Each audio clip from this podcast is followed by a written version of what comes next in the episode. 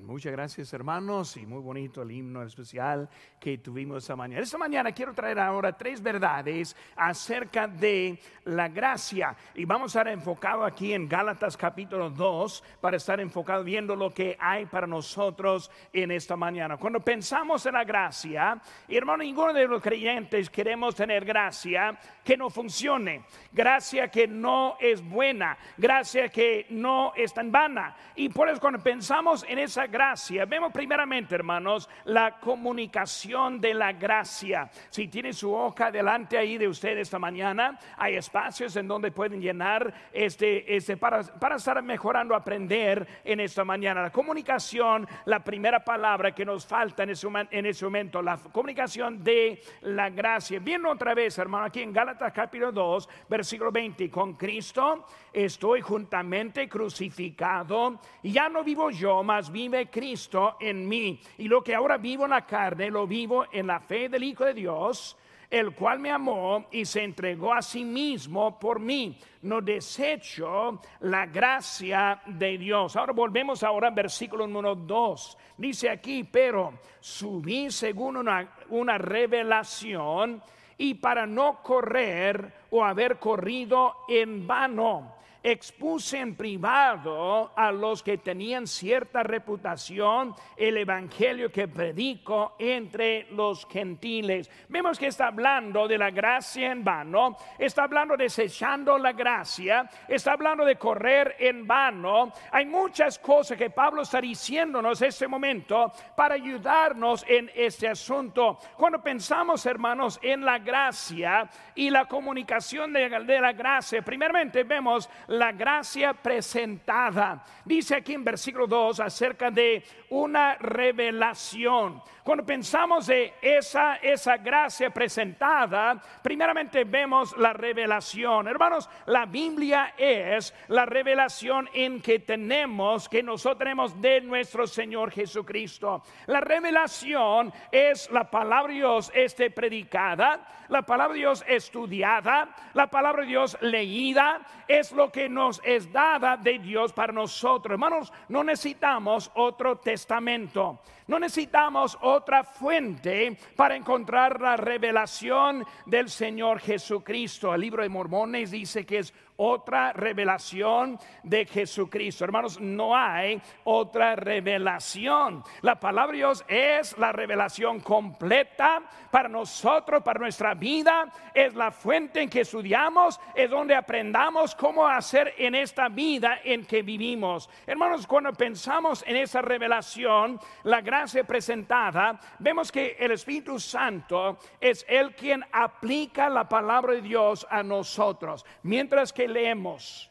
Mientras que en este momento que escuchamos, hay que entender que el Espíritu Santo quiere tomar su semilla, la palabra de Dios, y luego aplicarla en nuestras vidas. Hermanos, es como nosotros crecemos, es como nosotros aprendamos más acerca de Él. Cuando pensamos en eso, hermanos, vemos aquí en Juan capítulo 14, versículo 26 dice, mas el consolador, el Espíritu Santo, a quien el Padre enviará mi nombre, Él os enseñará enseñará todas las cosas y os recordará todo lo que yo os he dicho. Cristo está diciendo, el Espíritu Santo viene para aplicar, recordarnos lo que Él nos dio y nos dijo en su palabra. Hermano, cuando yo estoy predicando, más bien preparándome para la predicación de su palabra, siempre estoy orando y pidiendo, Señor, pues dame de, tráeme de memoria lo que tú quieres que yo aplique en este mensaje. Y muchas veces cuando estoy allí nomás me llega a la mente algo para aplicar lo que Él está enseñándonos a nosotros. Hermanos, es la forma. Si nosotros sabemos lo que nos dijo Cristo, no hay una manera en que el Espíritu Santo puede recordarnos lo que Él nos dijo. Por eso, hermanos, es necesario leer la Biblia, apartar las mañanas, abrir la palabra de Dios y luego para que el Espíritu Santo la puede usar en nuestras vidas. Hermanos, necesitamos, no necesitamos otra revelación, no necesitamos otro espíritu. El Espíritu Santo es suficiente para nosotros. Ahora dice una cosa interesante aquí en versículo 2, dice que para no correr en vano, no correr en vano. Hermano, la gracia tiene el propósito para ayudarnos a salir victoriosos en la vida cristiana.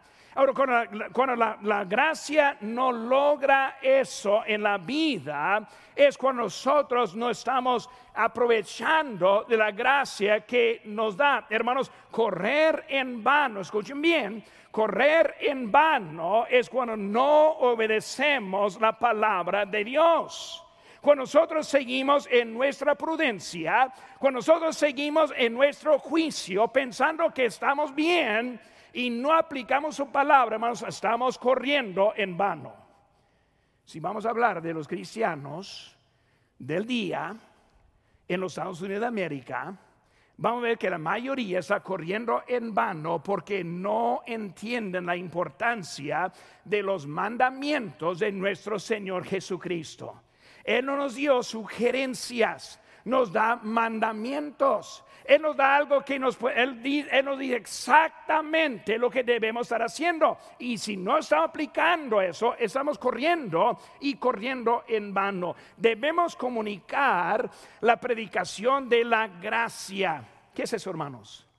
Lo que Dios le ha hecho a usted. Lo que Dios ha hecho en su vida. Si no tiene experiencias en cuanto que Cristo hizo algo por usted y lo reconoce, ni puede compartir bien la gracia de Dios. Muchas veces alguien me pregunta, si estoy hablando con alguien que es inconverso, ¿cómo presento el Evangelio? Hermanos, la primera manera es por su testimonio. Primera manera. Si no sabe cómo usted fue salvo, tampoco puede relatar a otra persona cómo ser salvo.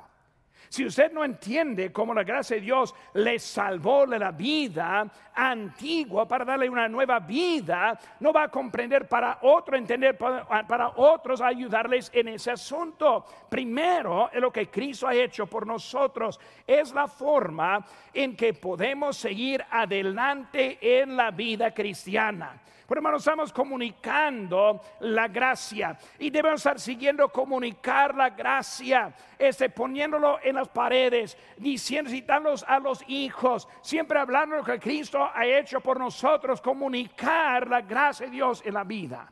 Ahora, cuando la comunicamos, hermanos, enseguida vemos que la gracia predicada, la gracia predicada. Ahora es que la gracia que me fue presentada, es mi trabajo predicarla. Cuando yo veo la gracia, cuando la gracia está demostrada en mi vida, ahora yo tengo la habilidad de predicar la gracia. Ahora, obviamente como predicador voy a predicar la gracia, es algo muy entendible. Pero hermanos, también para un cristiano es de lo mismo. Como Cristo está mostrando su gracia a nosotros, ahora es nuestro trabajo predicarla. En 1 Corintios 9:16 dice, pues si anuncio el Evangelio, no tengo por qué gloriarme, porque me es impuesta necesidad. Y hay de mí si nos anunciare el Evangelio. Hay de mí no hay otra cosa en la vida, es lo que está diciendo el apóstol Pablo, lo que hay en esta vida, la gracia de Dios. Es la gracia de Dios lo que necesita este mundo. La gracia de Dios lo que necesitan los inconversos. La gracia de Dios es por lo que nosotros estamos enviando a los misioneros, es para ayudarles en su vida. Hermanos, es nuestro propósito de la vida, es la única gran comisión que hay. Dice la Biblia en este Marcos 16, 15, y les dijo, id, id por todo el mundo y predicad el Evangelio a toda criatura. Hermanos, es lo que estamos aquí, es por eso que estamos en este momento. La predicación de la gracia, hermanos, es lo que cambia las vidas. Cuando pensamos, hermanos, en esta vida, está totalmente cambiada por la gracia de Dios. ¿Cómo? Primeramente por la salvación. Con la salvación viene un destino nuevo, una, un enfoque diferente Ahora la muerte no teme tanto como de antes. Hay cosas que no entendemos, pero nosotros sabemos que hay un cielo que nos espera a través de la gracia de Dios, hermanos. Por eso, un destino nuevo que tenemos en nuestra vida. También, hermanos, cambia el camino o sea, en donde nosotros andamos. Segunda Corintios 5:17 dice, de modo que si alguno está en Cristo, nueva criatura es. Las cosas viejas pasaron y aquí todas son hechas nuevas. Hermanos, no solo nos da la vida eterna, sino también nos da la vida física en este mundo.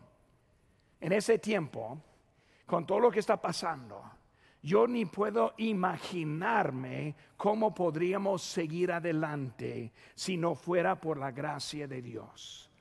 Hermanos, este verano hemos tenido muchos visitándonos en nuestra iglesia, en nuestro ministerio, muchos, muchos.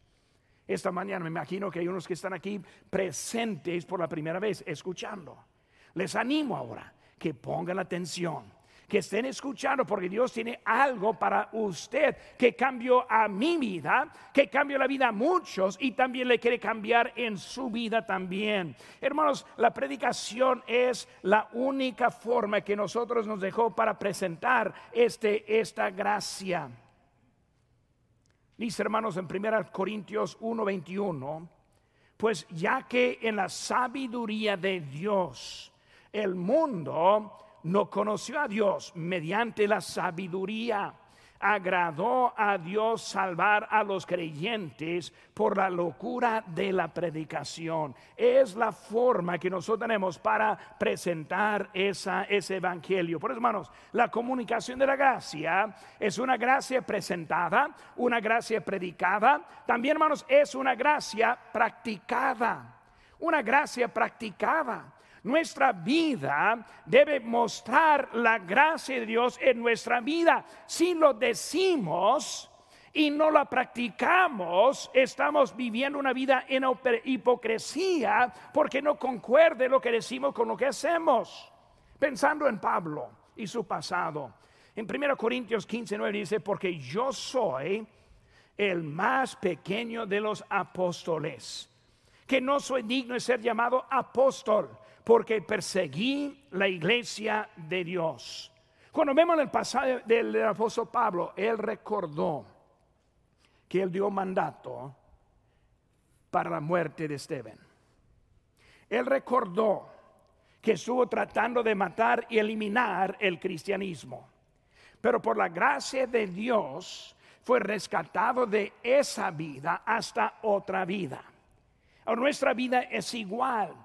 Nuestro pasado no es agradable.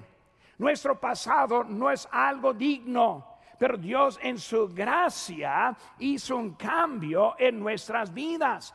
Hermanos, ese nuestro, cuando vemos nuestra justicia, no vale como nada. Es como trapos de inmundicia. No sirve para nada. Sin el Salvador, hermanos, nosotros somos iguales como el apóstol Pablo.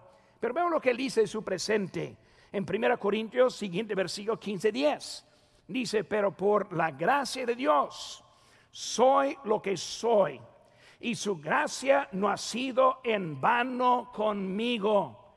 Antes he trabajado más que todos ellos, pues no yo, sino la gracia de Dios conmigo.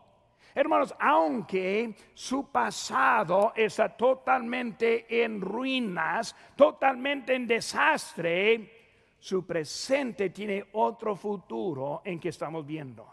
Pablo está diciendo, aunque yo maté a los creyentes, aunque yo era enemigo del Evangelio, yo soy quien soy por la gracia de Dios. Y hermanos, nosotros todos juntos podemos hablar acerca de lo que Dios ha hecho. Es la gracia practicada en la vida, la vida cambiada y transformada. La vida, hermanos, con nosotros. Él salvó a un vil pecador para transformarnos a ser algo de esperanza por Cristo Jesús. Hermano, la gracia que nos lleva a la vida eterna es la gracia que nos ha cambiado en este mundo. La gracia de Dios. La gracia comunicada en nuestra vida. Segunda cosa, hermanos, que vemos. Y quiero enfocar un poco en esta mañana. Es la corrupción. Por primeramente la gracia comunicada. Ahora, todos entendemos, ojalá que ahora todos entendamos acerca de la gracia. Por eso los que somos salvos vivimos por la gracia. Los que todavía no hemos aceptado a Cristo, necesitamos aplicar la gracia en esta mañana para encontrar el Salvador que va a transformar su vida también. Pero que tenemos la gracia en la vida, la siguiente cosa que vemos es la, la corrupción de esa gracia. Cuando vemos la corrupción de la gracia, aquí estamos en Gálatas 2, versículo 4 dice, y esto a pesar de los falsos hermanos introducidos a escondidas que entraban para espiar nuestra libertad que tenemos en Cristo Jesús para reducirnos a esclavitud. Ahora quiero hablar de la corrupción. Cuando Pablo empieza a hablar de la gracia sana, divina, que nos transformó, nos cambió, que nos dio nueva esperanza y ahora entraron algunos falsos, que ahora quieren presentar otro tipo de la gracia. Pues la primera palabra que vemos, hermanos, en nuestro texto, nuestras notas, es el libertinaje. El libertinaje. Cuando pensamos en la gracia y la libertad, por está hablando aquí en versículo 4 acerca de libertad. ¿Cómo es eso, hermanos? Primeramente, vemos el abuso de la gracia. Dios quiere que nos, Dios quiere darnos el poder para superar en la vida cristiana. Dios quiere que nosotros vivamos una vida cristiana victoriosa. Y si algo entra para darnos de menos de lo que debemos ser es algo que no debe estar incluido en la gracia de Dios en nuestras vidas. Por eso, hermanos, pensando en eso, es, eh, eh, en vez de usar ese poder para Él, lo queremos usar para nuestra lujuria. Vemos lo que dice, escuchen bien aquí en Gálatas 5, nos pasando como tres páginas en su Biblia más adelante, capítulo 5, versículo 13. Miren conmigo. Dice, porque vosotros hermanos, a libertad fuisteis llamados, solamente que no uséis la libertad como ocasión para la carne, sino servíos por amor los unos a los otros. Hermanos, la libertad, cuando hablamos aquí, está hablando acerca de no usarla como ocasión para la carne, o sea, para nuestra lujuria para nuestros deseos carnales en vez de los deseos espirituales. Cuando vemos, hermanos, la libertad que vemos en nuestra conducta y pensamos, hermanos, en libertad, hay libertad en el o no, enojo, enojón, vocabulario, malas palabras y palabras sensuales, el licor, los cigarros, las drogas, falta de control muchas cosas en la vida que pensamos que estamos en libertad, que no es la libertad de que está hablando aquí en la Biblia. Por eso, libertad es algo diferente en la vida. Cuando vemos, hermanos, libertad en nuestra apariencia, la vanidad, mundanalidad. Vemos, hermanos, de que nuestra vista, la forma que algo nos ve, se indica en algo. Mi pregunta, hermanos, con quién te quieres identificar. Cuando alguien te vea, ¿qué quieres que ellos piensen de ti? ¿Quieren que ellos piensen que es una mujer buscando a hombres? ¿Quieres que ellos piensen que fueran drogadictos? O, de, la música rock en su apariencia, imitando los que hay de ese. Hay muchos creyentes que están ilustrando algo falso en su vida, en su forma de la apariencia.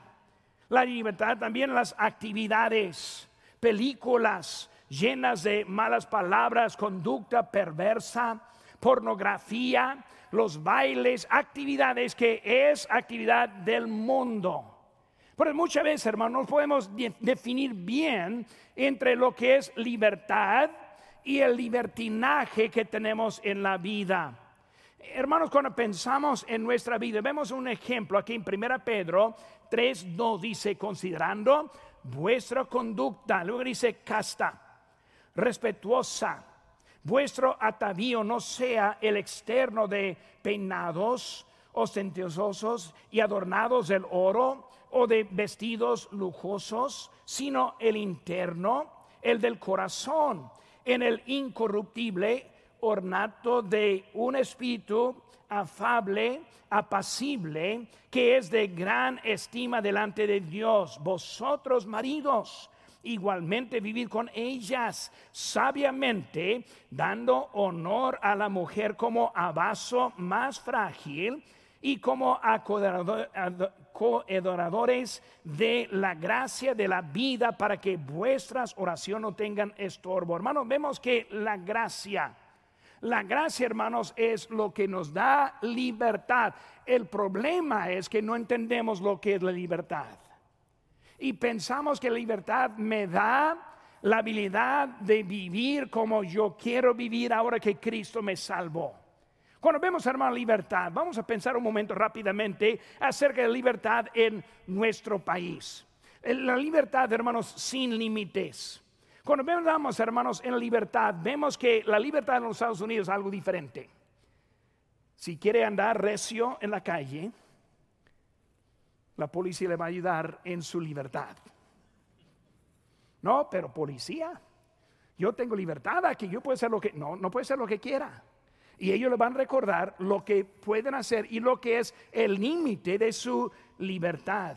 Nosotros este, protegemos la libertad de otros con la libertad, es con las reglas que nos están presentadas. Pensamos, hermanos, que la gracia significa que nosotros que somos salvos podemos hacer lo que queramos. Dice en 1 Corintios 6, 19, o ignoráis que vuestro cuerpo es que,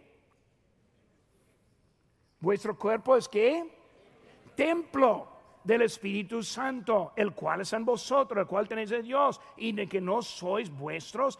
Hermanos, cuando pensamos en nuestra vida, yo hablé hace un, un tiempo, hablé con un joven que me quiso convencer que está bien tomar este, el alcohol y ser un cristiano a la vez. Y ponemos hablando con él y luego hablando él de, del alcohol, también de cigarros y no, no hay ningún problema. Un creyente sí podemos vivir así como queramos.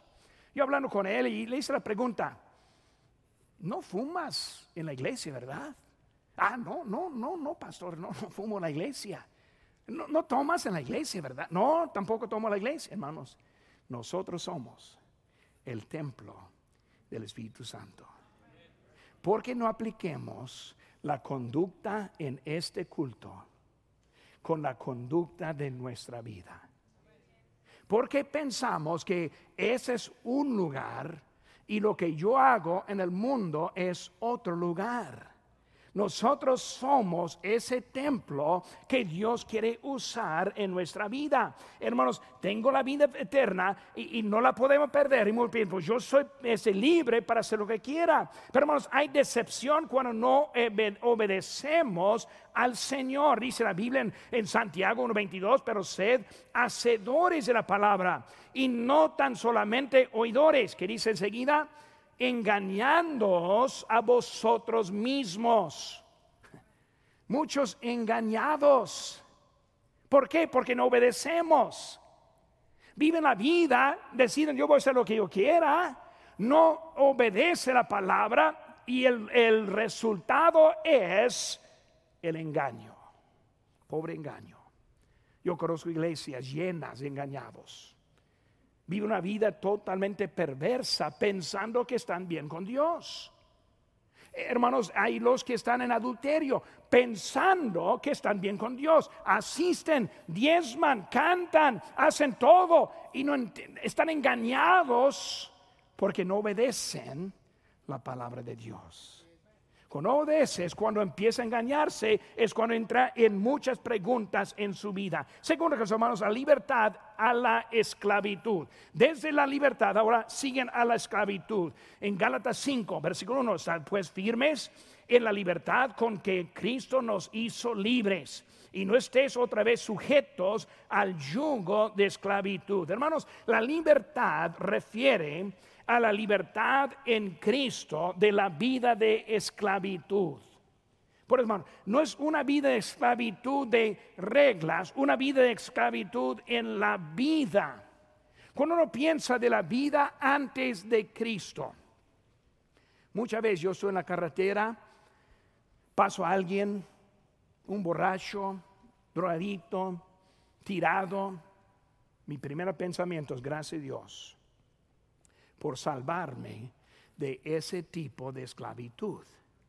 Yo no condeno a esa persona, no más que me ayuda a recordar de dónde soy salvo, para dar gracias a Dios porque Él nos salvó de la esclavitud. Hermanos, ese tipo de esclavitud es lo que está hablando.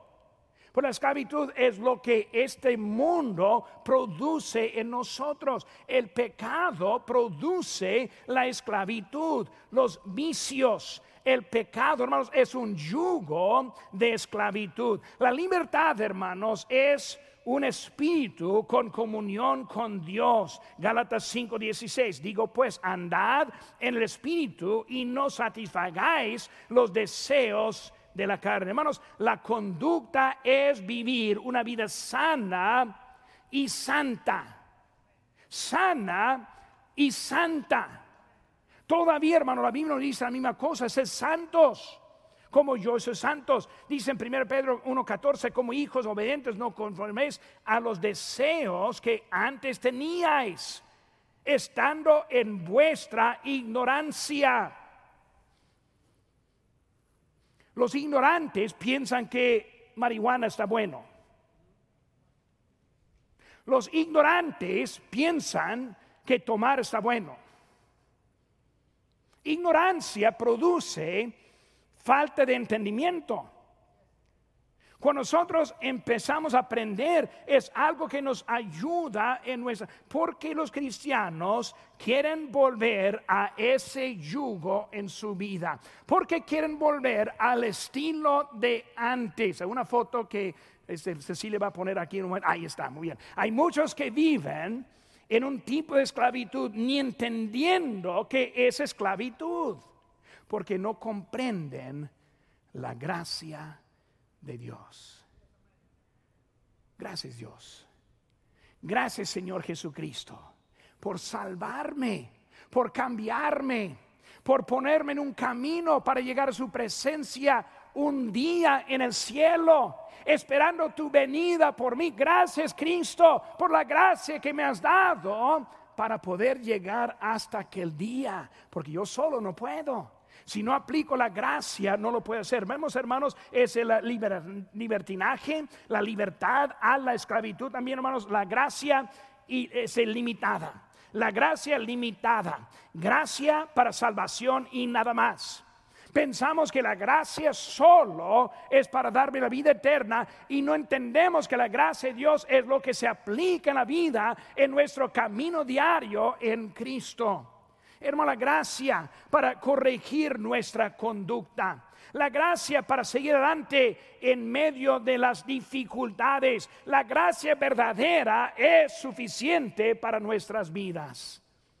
Dijo el apóstol Pablo en 2 Corintios 12, 9, me ha dicho, bástate mi gracia, porque mi poder se perfecciona en la debilidad. Por tanto, de buena gana me gloriaré más bien en mis debilidades, para que repose sobre mí el poder de Cristo. ¿Qué el poder de Cristo en su vida? Vienen pruebas, vienen debilidades. Y cuando su gracia empieza a mantenerle en esos tiempos, es cuando encuentra el poder verdadero de nuestro Señor Jesús. Es la gracia, hermanos. La gracia no es solo para darnos vida eterna, sino la gracia es para sostenernos en la vida cristiana es para prepararnos para la vida eterna, es para darnos algo diferente en nuestra vida. Tercera cosa, hermano, tercera verdad. Primero fue la comunicación de la gracia. Segundo, la corrupción de la gracia. Y número tres, hermanos, el cumplimiento de la gracia.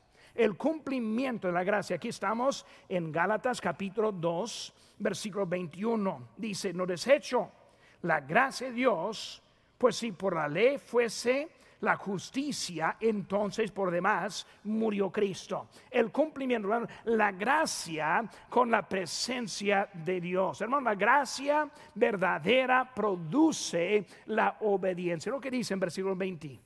Con Cristo estoy juntamente crucificado con Él. Mi vida es una vida de sacrificio para Él mi vida no pertenece a mí, sino pertenece a Cristo. Y la gracia que aplica su presencia en mi vida. La obediencia, hermanos, produce la presencia. Vemos en Juan 14, 21, el que tiene mis mandamientos y los guarda, ese es quien me ama. El que me ama será amado por mi Padre, y yo le amaré y me manifestaré a él hermanos, por obedecer la palabra de Dios. Encontramos un encuentro, una experiencia, un amor, una comunión diferente con nuestro Salvador, quien salvó por nosotros, murió por nosotros y nos llevará al cielo un día con Él. Nuestro Salvador. La gracia. La gracia. La gracia, hermanos cambia la vida que yo tengo. La gracia, hermanos, es de con propósito. Versículo 9. Gálatas 2.9 dice, y reconociendo la gracia que me había sido dada, Jacobo, Cefas y Juan, que eran considerados como columnas, nos dieron a mí y a Bernabé la diestra en señal de compañerismo para que nosotros fuésemos a los gentiles y ellos a la circuncisión. Vemos, el propósito. El propósito de Pablo fue predicar a los gentiles. Él entendió, yo fui salvo por esto. Mi pregunta es, ¿sabe por qué fue salvo? No, yo fui salvo para ir al cielo. No, ir al cielo es el resultado fue salvo con un propósito. Gracias a Dios que vamos a pasar toda la eternidad con Él. Es otra cosa. ¿Cuál es el propósito en por qué está aquí? Dice Pablo que Él está expresando su propósito. Y hermanos, cuando pensamos ese propósito, es predicar en eso. Er, somos salvos con propósito, somos transformados con propósito. Nos conforméis a este siglo, sino transformaos por medio de la renovación de vuestro entendimiento. Eh, hermanos, si no pueda comprender que nuestra conducta es necesaria para ser obediente al Señor, no están viendo claro. El mundo necesita dirección. El mundo, cuando vamos tocando puertas, necesitan el evangelio que le estamos llevando. Sin ese evangelio van a seguir el mismo camino en su vida. Somos llamados con propósito. Segundo Timoteo 1.9, quien nos salvó y llamó con llamamiento santo, no conforme a nuestras obras, sino según el propósito suyo es lo que Cristo quiere de nuestras vidas.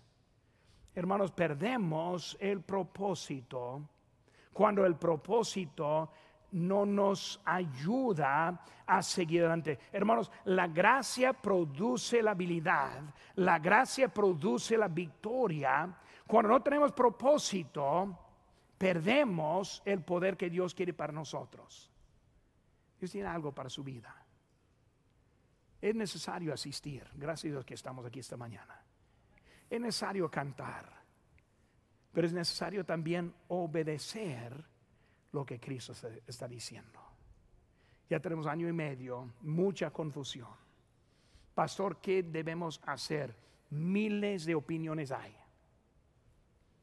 La ciencia del mundo, miles de, opiniones hay también todos andando tratando de vivir la vida, mientras que toda la confusión que hay en este mundo, hermanos, la confusión empieza a serse claro cuando obedecemos la palabra de Dios. ¿Cómo, cómo encontramos la voluntad de Dios en la vida? Una sola verdad. Nosotros sabemos la voluntad de Dios cuando hacemos la voluntad de Dios. Si deja al lado lo que sabemos que debemos estar haciendo, separa la información de Dios en la vida. Cuando obedecemos, Él nos guía al siguiente paso. Pero requiere, hermanos, la obediencia a nuestro Señor. La gracia, la gracia hermanos, también con poder, inciso C con poder, poder en el servicio, poder en la salvación, poder en la transformación, poder con la esperanza de la vida. Cristo tiene algo para nosotros. Puede ser que es alguien aquí esta mañana que entró y todavía no sabe a dónde pasaría la eternidad. Si se muriera ahora mismo, no sabe si iría al cielo o a otro lugar, no sabe. Cristo quiere darle el poder para saber que tiene la vida eterna. Dice la Biblia, muy fácil, porque por gracia sois salvos, por medio de la fe. Y esto no de vosotros, pues es don de Dios, no por obras, para que nadie se gloríe. Primera cosa, hermano y amigo mío, que no conoce a Cristo, solo puede estar bien con Dios por su gracia. Sus obras no van a ayudar para nada. Solo la gracia. ¿Por qué? Porque Cristo quiere la gloria. Dios quiere la gloria. Él no va a compartir su gloria con nosotros. Es la gracia que salva. Segunda cosa que vemos en Juan 1:12, más a todos los que le recibieron, a los que creen en su nombre, les dio potestad de ser hechos hijos de Dios. Si está alguien aquí esta mañana que no está seguro de su salvación, ¿por qué? Porque sigue así. Porque no pone su fe en Jesucristo. Inclinen su rostro.